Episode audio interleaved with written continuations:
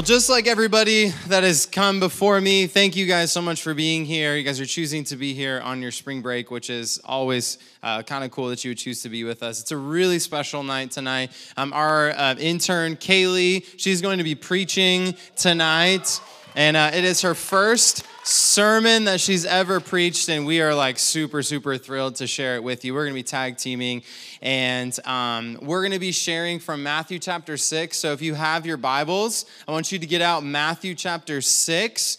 Um, the table of contents is all the way to the left side of your Bible. If you're unfamiliar with, um, if you have a paper Bible, go there, Matthew chapter 6. If you have an electronic Bible and you want to follow along with us in the YouVersion Bible app, open the YouVersion Bible app, go to the bottom right hand corner. It says more, and then tap events, and then you will see Bethel Youth. That event will populate. Tap that, and then hit save event. And then you will be able to see all of the, the sermon notes from tonight, as well as some resources that we would love to um, have you read so that you can um, dive in deeper to the topic of fasting, because that's what we're going to be talking about tonight. So, the, for the past few weeks, um, we've been in a sermon series about prayer. And uh, we've covered the foundation of prayer. We've talked about prayers of lament. We've talked about prayers of petition. And tonight, we are going to cover the topic of fasting and prayer. And if you missed any of those sermons and you want to listen to those, you can go to Spotify or Apple Podcasts or um, Google Podcasts. And if you type in Bethel YTH, you will see it there. Um, feel free to subscribe there and um, listen to the podcast um, if you ever miss a sermon. So if you haven't already, grab your Bible or your phone, turn to Matthew 6, and um, Kaylee's going to give you a bit of context surrounding Matthew chapter 6 and our passage as you um, are turning there. So give it up for Kaylee.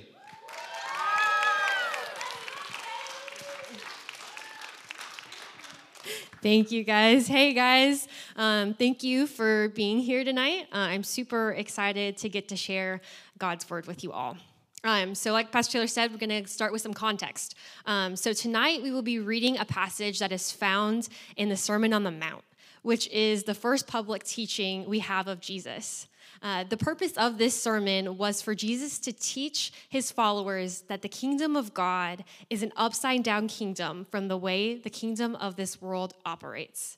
In Matthew 4, we read that Jesus' audience is a large crowd of people who were ill with various diseases, those suffering severe pain, the demon possessed, those having seizures, and the paralyzed. And these people were seen as unimportant and insignificant in the eyes of society, yet they flocked to Jesus and he began to teach them. So let's take a look at the passages immediately um, before the scripture we're going to be diving into.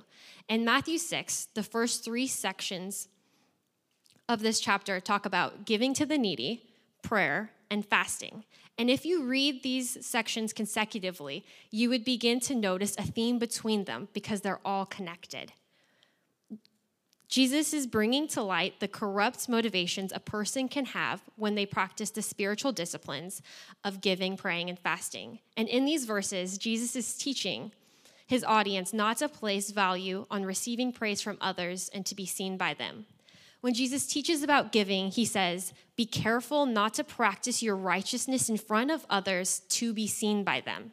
And when he talks about um, praying, he teaches, And when you pray, do not be like the hypocrites, for they love to pray standing in the synagogues and on the street corners to be seen by others. A few weeks ago, Taylor taught about the Lord's Prayer, and he mentioned that the posture of our heart and our intentions is what God looks at. So, with all of that being said, let's jump into the topic of fasting. You've all probably heard the term fasting before, and it's probably been in relation to intermittent fasting, other world religions, or for health reasons. But the term fasting simply means to abstain from eating food. But there are many reasons why a person could choose to fast. As I was researching about fasting, I found some insight from family practitioner Diana Meeks, and she says In some religions and spiritualities, Fasting is a way to cleanse and purify the body and is considered an act of sacrifice. Fasting can also be used to lose weight in cases of morbid obesity. Some individuals use fasting as a means to detoxify their body. Other times, medical testing or surgery may necessitate a period of fasting before the procedure. You can see that there are many ways that abstaining from food is practiced within our culture. But what does fasting mean within Christianity? Let's look together to Matthew 6, verses 16 through 18, to find what Jesus taught about fasting. In this passage, the Jewish people had a practice and rhythm of fasting, but it had lost its original intent. Let's stand together as Bubbles comes up to read our text in Matthew chapter 6, verses 16 through 18.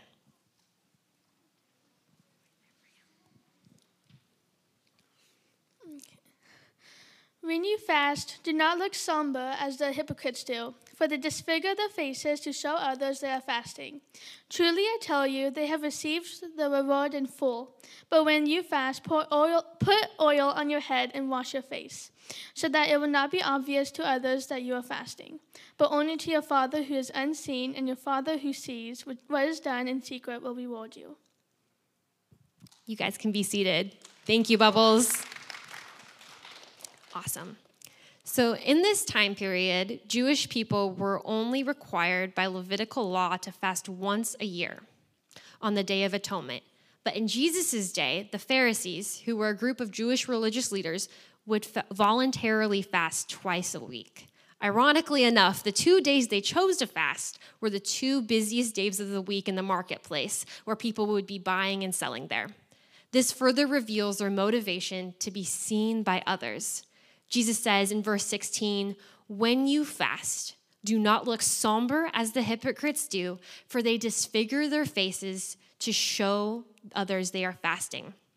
And as I was reading this verse, I immediately had three questions. What does it mean to look somber? And what exactly is a hypocrite? And what does it mean that they were disfiguring their faces? Let's take a look at these three questions together. So, what does it mean to look somber? To look somber means to look sorrowful, dull, and depressed. Jesus is instructing his followers to not make themselves look sad and miserable while fasting like the hypocrites intentionally did. So, what's a hypocrite? D.A. Carson teaches hypocrites originally referred to Greek actors who wore different masks to play various roles. Jesus criticizes the religious leaders, most notably the Pharisees, for a particular form of hypocrisy doing the right things for the wrong reasons. The fact that they were fasting was not the problem. It was their motives for fasting that made the religious leaders hypocritical. It can be easy to do the right things for the wrong reasons when we're not thinking about our motives. Now, our last question is what does it mean that they disfigured their faces?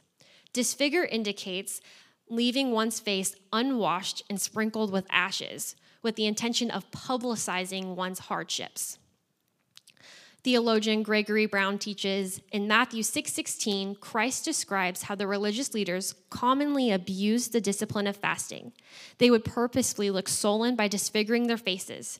Disfigure their faces literally means covering their faces. They would commonly do this with dirt and ashes so that everybody could see.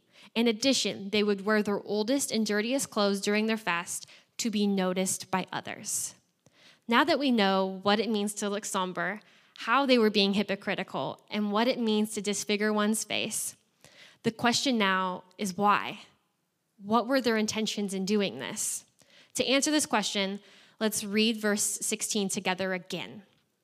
When you fast, do not look somber as the hypocrites do, for they disfigure their faces to show others they are fasting the Pharisees would purposefully change their appearance to make themselves look sorrowful, dull, and depressed by covering their faces with literal ashes and dirt so that others would see that they were fasting and think of them as super spiritual.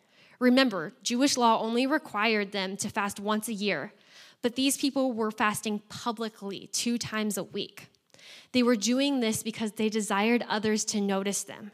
They wanted to receive praise and honor for appearing righteous and holy and super close to God. In all three of the passages in Matthew, they were doing the right things by giving, praying, and fasting, but their motivation in doing them was completely wrong, making them hypocritical. Let's continue to the second part of verse 16. It says, Truly I tell you, they have received their reward in full. The hypocrite's full reward is receiving the praises, adoration, and attention of others. They would get no reward from God because their motivation behind what they were doing was not honoring to God. Again, D.A. Carson says the Pharisees' great weakness was that they loved men's praises more than, they, than God's praises. So, from Jesus' teaching in verse 16, we can conclude that as followers of Jesus, we are expected to fast. That fasting is not a tool for self exaltation, to be seen by others, or to receive praise, and that God sees our motivations. The main takeaway of verse 16 is that Jesus cares about a person's heart and he sees their intentions. We see this also in 1 Samuel 16 7. But the Lord said to Samuel, Do not consider his appearance or his height, for I have rejected him. The Lord does not look at the things people look at. People look at outward appearance, but the Lord looks at the heart. God looks at our hearts, and he deeply cares about why we do the things that we do. He desires that our motivations would not be to be seen by others, but rather out of love and reverence for him. So, how does all of this apply to us right now? I am sure that we can all remember a time in our lives when we have craved the attention of someone, whether that's our friends or a boy or girl that we like, or our teacher or our parents. We have had a, desi- a desire for them to notice us. So we have tried to perform or put on a show to be seen by them. So maybe we've done this by making sure we have the perfect grades or doing really well in a sport or activity, or purposely dressing up really nice in hopes to be seen by them. And it's not necessarily a bad thing to do any of those things. But my question is have we ever thought about why we do them? What is our intention? Do we solely do it to be seen by others and to get their praise? What Jesus is trying to communicate to his followers and to us today is that we need to take a look at our hearts and ask ourselves, what is my motivation behind what am I what I am doing? Am I doing this to honor God or am I doing this for others to think of me as special and praiseworthy? What I believe Jesus is trying to show us in verse 16 is that it is when we examine our hearts that we can begin to uncover wrong motives and realign our hearts with God in a way that honors Him and the way He created us to be. Now that we've looked at how fasting was being practiced incorrectly, let's take a look at how Jesus brings the focus off of ourselves and onto the true reason one should fast. So if you read verse 17, it says this, but when you fast, so just like Kaylee said, we've looked at, at how it was practiced incorrectly. Verse 17 starts to begin where this is how you are to fast. It says, but when you fast, Put oil on your head and wash your face, so that it will not be obvious to others that you are fasting, but only to your Father who is unseen, and your Father who sees what is done in secret will reward you. So, if you remember, um, the audience Jesus was speaking to in the Sermon on the Mount was primarily Jewish, and Jewish people were required to fast. Um, they were required to fast on the Day of Atonement, and just like Kaylee said, these Jewish leaders that Jesus is calling out, they were they were fasting twice a week. But however, Scripture does not command nor require Christians to fast. The command to fast was part of the Levitical law, just as Kaylee noted earlier, and that was for the Israelite people on the Day of Atonement um, to mourn their sin as a part of their repentance of their sin to God. And this is what G- Jesus was referring to. But this is, here's a question that we need to ask ourselves If it's not commanded, should Christians still partake in fasting? And the answer is really simple, actually. Even though it's not directly commanded by Jesus, it's not directly as a command in the New Testament, it is profoundly beneficial to, uh, it's a profoundly beneficial practice for Christians to take part in. We're going to jump into that in, in a few minutes, but um, let's keep going. In the context of what Jesus is speaking, fasting was a part of their regular belief system. In, in verse 17, he says, when you fast. But just like Kaylee said, um, over time, they would lose sight of why they were fasting. They were losing sight of the motivation behind the true meaning of why they would fast and pray, why they would give to the needy. And this is what Jesus is pinpointing. Also in verse 17, Jesus gives the, the instructions to these people. He tells them to put oil on your head. It says to wash your face. So, um, putting oil in our head is a really not a normal thing for us, right? Unless it's like argan oil or what are those other things that you put in your hair? Somebody help me. Tea tree oil, argan oil, all these different things. There's like heat treatment things. But we don't, putting oil in our hair is not a, a really normal practice. Um, but here's the cool thing about the passage. If we read this text, we're going to see why Jesus would instruct them to do these things. It says, But when you fast, put on your heads, wash your, face, wash your face, so that it will not be obvious to others that you are fasting. Okay, so did you see in verse 18, the, the verse, the, these two words, it says, so that. So this is our first clue that what is about to be said next is why you would do these two things. He says, so that it will not be obvious to others that you are fasting. So, what we did here is um, we'll get into the, the details of the oil and all those different things, but what we did here was we used the passage to answer our question.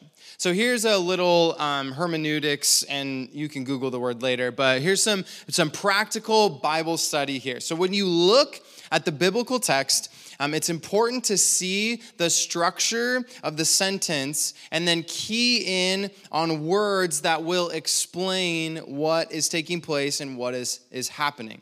And this is why we always talk about context and how you have to read about 10 ish verses before the text that you're studying and about 10 verses after the text that you're studying to help you understand the bigger picture of what's taking place.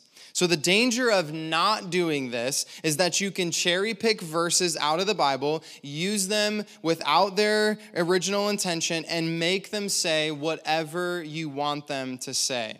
Unfortunately, this is not using the scripture um, appropriately or accurately. And I want to illustrate it this way How frustrated do you get when you tell something, you tell a story to maybe a friend or your parents or whoever the case may be? You tell them a story, and then you, you find out that that person told another person, but here's the thing they didn't tell them the whole story, they only used a couple sentences, they used them out of order they didn't explain the whole situation and what happens is you were painted as like a rude person that handled maybe a situation incorrectly and what happened was they told these other people and they were they didn't have the full context does that make sense? It's interesting how we get frustrated when we, when people take our words out of context, but it's interesting how we take God's word out of context all the time and this has to change for us. All right, so we're gonna, context is key. All right, we're gonna get back into our text. So, why did Jesus tell them to put oil in their hair and to wash their heads? Um, we can see that the reason that he said this was so that um, people wouldn't notice that they were fasting. Here's the thing um, this was actually just proper hygiene. So, um, they didn't have like running water. They didn't have showers in their houses. They didn't have hot water. They didn't have any of these different things. And so, what this oil would do is it would actually um, provide like perfume for them. Remember, they lived in the Middle East. It was really hot, it was really dirty, and it was really sweaty, and they used animals to get everywhere. So, you know what animals do? They eat food, and then what do they do? They poop and they poop everywhere, okay? And so it was a very kind of dirty place to be. And so they would pour oil on their heads and they would kind of wash their bodies with water so that they would smell better. So Jesus is telling these people, hey, I want you to look normal. I want you to look normal. I want you to go about your normal routine so that people don't see, oh, this person's fasting. Oh, it's not even the day of atonement. Like they are super spiritual just like Kaylee said, the motivation of these um, Pharisees was to impress others. Once again, this is what Jesus was calling out. So let's, let's lay a foundation for what fasting could practically look like in our lives. So, so far we've talked about um, fasting kind of in the relation and in the realm of food. But is the rhythm of fasting strictly talking about food? Or can someone fast something else and still honor God through that fast? The simple answer is biblical fasting is not limited to food and can encompass other things. One um, pretty blatant example of this is in 1 Corinthians 7. It's an example of fasting that is not about food. And once again, the, the heart and the motivation of fasting is to deny oneself of fleshly desire to rely deeper on the authority and the sovereignty of God. So let's come back to whether or not Christians should make a rhythm of fasting if it's not commanded in the Bible. So, when fasting is referenced in the New Testament and in the Old Testament, um, it's always referenced as a positive thing. It's never seen as, as, a thing only the Jews would do under the Old Covenant. It's expected, but it's not required. And we have to remember why a person would fast. One writer put it this way Fasting is taking your focus off of the things of this world in order to focus more on the things of God. Fasting can thus be a means of growing closer to God. Another attribute of fasting is that it, in Scripture it is always paired with prayer. So, whenever fasting is referenced in Scripture, it is always paired with prayer. And we can see this in our text tonight as it's in conjunction with Matthew chapter 6, verses 5 through 15, where Jesus is talking about prayer. You can think of verses 16 through 18 as a continuation of the Lord's Prayer. And there's this common phrase when talking about fasting it's, it's you can pray without fasting, but you cannot fast without prayer. So, why does Scripture always pair fasting with prayer? So, if fasting intends to heighten your awareness of your need for God, what better way to process that awareness than by using that time to seek God through prayer? Using that time to fast and lament loss, to fast and to pray prayers of petition, to fast and to pray prayers for your closest friends, or pray for the pain in the world can be hugely comforting to us. And I feel as if those, those are the moments that we realize how small we are, how little we are in control. But in that, we recognize the power and the authority of God and how glorious He is. And I think it's also really important for us to discuss how we view food or how we view things when we are fasting. Remember, Scripture never paints food or never paints the things being fasted as negative. For example, Acts 14, the Apostle Paul and Barnabas were fasting and praying before they appointed the elders in the church of Lystra, Iconium, and Antioch. Another example of fasting and prayer before a decision is found in Acts 13. And I want you to see here that, that fasting is not just like withholding something bad in order to seek God. It's almost as if we're withholding something that's good in order to see how much greater God is. So, what could be some things that we could fast from that maybe isn't food? Um, maybe for you, it's video games. Gasp. Maybe for you, it is YouTube, Netflix, Disney Plus, whatever streaming platform you watch on. Maybe for you, the, the fast would include social media. Maybe your fast would include your phone altogether. Maybe for you, it would be fasting sports. I don't know what that would look like because if you're in a sport right now, you can't just quit your sport because you committed to it, so don't do that. But maybe for you, there's a season in your life where you're like, I'm always doing sports. I do like four sports a year. What would it look like for you to do three? What would it look like for you to maybe do two? What it, what? Oh, what? Get out of here. Um, maybe for you, it's fasting an extra thing with theater or drama or band. And if you look at each one of these things, you'll see that none of them, in and of themselves, are, are negative things. None of these are, are evil. But the thing is, is none of those things are bad or negative when they're kept in check. However, they can become distractions and cause us to lose sight of what's most important. And these things can quickly become idols that we place our hope and our trust in. Here's a definition of an idol. John Piper says this. He says, anything that we come to rely on for some blessing or help or guidance in the place of a wholehearted reliance on the true and living God. And at first glance, you may not think that you view sports, you may not think that you view video games or your phone as a thing that you rely on for blessing or for help or guidance. But the interesting thing is, is if you were to take a few moments of introspection and take some time and self reflection, you might actually change your mind. You might begin to realize that your image on Instagram is the most important thing to you. It dictates what you wear, it dictates what you say, how you say it, and what you don't say.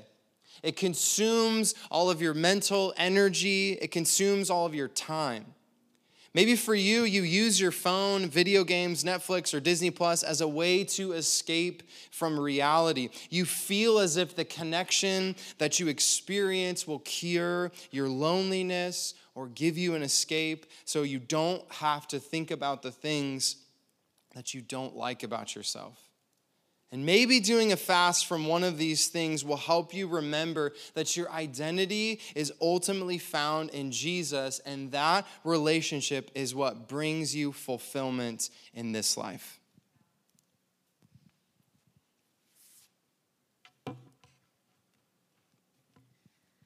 So now you may be thinking, what are some next steps for me? How do I practically apply this to my life right now? Maybe for you, you can begin by fasting breakfast or lunch one day a week. And you use that time when you would be eating to pray. You can pray prayers of petition, prayers of lament, or maybe about things that are weighing on your heart and on your mind. And if you have any health issues that doesn't allow you to fast from food, what else could you choose to fast from? Pastor Taylor named some could you use to fast from your phone or video games or TV for a couple of hours? Maybe you could fast from social media for a whole day. and it's not that you're going to pray 24 7 during that time, but maybe in those moments when you desire to get on social media or be on electronics, that you can intentionally use that time instead to pray for others. Maybe for someone you know that is struggling or in a really hard situation. As Pastor Taylor talked about, it is not that we are commanded to do this on a weekly basis, but we are encouraged to make a habit and rhythm of fasting as a Christian. So, does that look like skipping a meal once a month or taking a break from social media for a day and intentionally using that time to further align yourself with God? And remember, this passage that we've talked about tonight is very clear about our motivations. So, the last thought we want to leave you guys with is this our motivation to temporarily deny food or things should be to honor God, not to receive recognition from others. So, we are going to talk a little bit more about this in our small groups. Just like back when we were in the gym, we're going to have high school in the front, middle school in the back, girls on this side, boys on this side, and you guys are dismissed to your small groups.